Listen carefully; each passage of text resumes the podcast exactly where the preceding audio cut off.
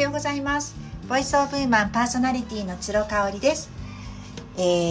私のこの番組は女性のマインド解放を軸としておりまして、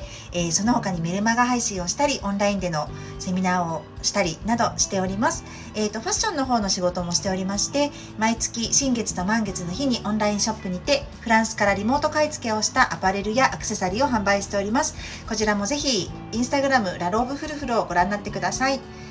はい、ちょっとまた自己紹介で試行錯誤している模様がお分かりいただけたかと思います。今日はね、私2021年の私の1年を振り返って漢字一文字で表すとっていうところですね。よくやってますよね。年末にお坊さんがこう一筆で書くみたいなね。あれね、私は今年は内外の内っていうことですね。これは家っていう意味もあります。読み方によってはね、心の中の内側とか、とにかくね、自分にすごく向き合う一年だったなというふうに思います。もう何かをしたいと思った時に、私はね、妻であり仕事、社会人でもあり、起業家でもあり、いろんな顔を持っておりまして、結構ね、やっぱり日々暮らしていると何々せねばならないってねばならないことに縛られているんですよね。それによって振り回されるっていうことがすごく多い立場なんですけれども、それを一旦全部手放すっていうことに注力しまして、内に向かったって感じですかね。だか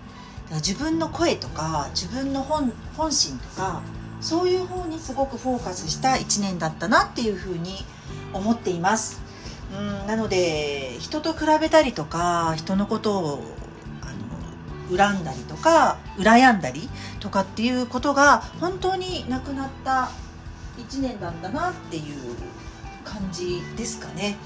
すごくね、自分の中ではやっぱり楽になった、生きやすくなった1年だったと思います。内に向くと、自分の意識がなんで比較をしなくなるかっていうと、要はね、自分の心の動きにすごく敏感になるんですね。で、最初はね、やっぱりね、比較したりとか、人の言動によってモヤモヤさせられて振り回されている自分っていうのに気づくんですよ。で、気づいて自分をすごく責めたりとか、また落ち込んだりするんですけれども、何度もそれを続けていくと、それがね、すごい意味がないことだっていうのに気づくんですよね。しかもね、もやもやしてても、結局自分が何か目標を持って進んでいたりとかすると、忘れちゃってるっていうことにも気づいたんですよ。もやもやとかイライラとか、そういう比較ってね、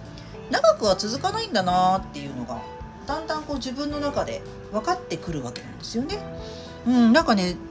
それが分かってから、じゃあもう比較しても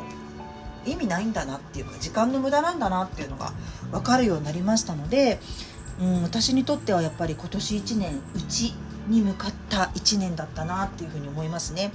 で、最初に申し上げたその家っていう意味での内ですね。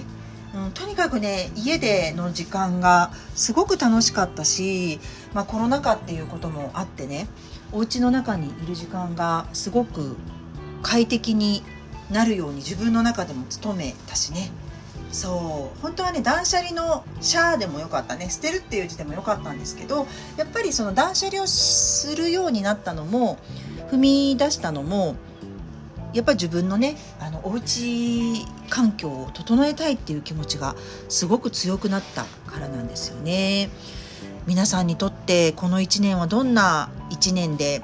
しかも漢字で表すとしたらどんな一文字になるでしょうか。またね、どこかの機会で教えていただけたら嬉しいです。今日は短いですが、ここまでになります。ありがとうございました。また明日。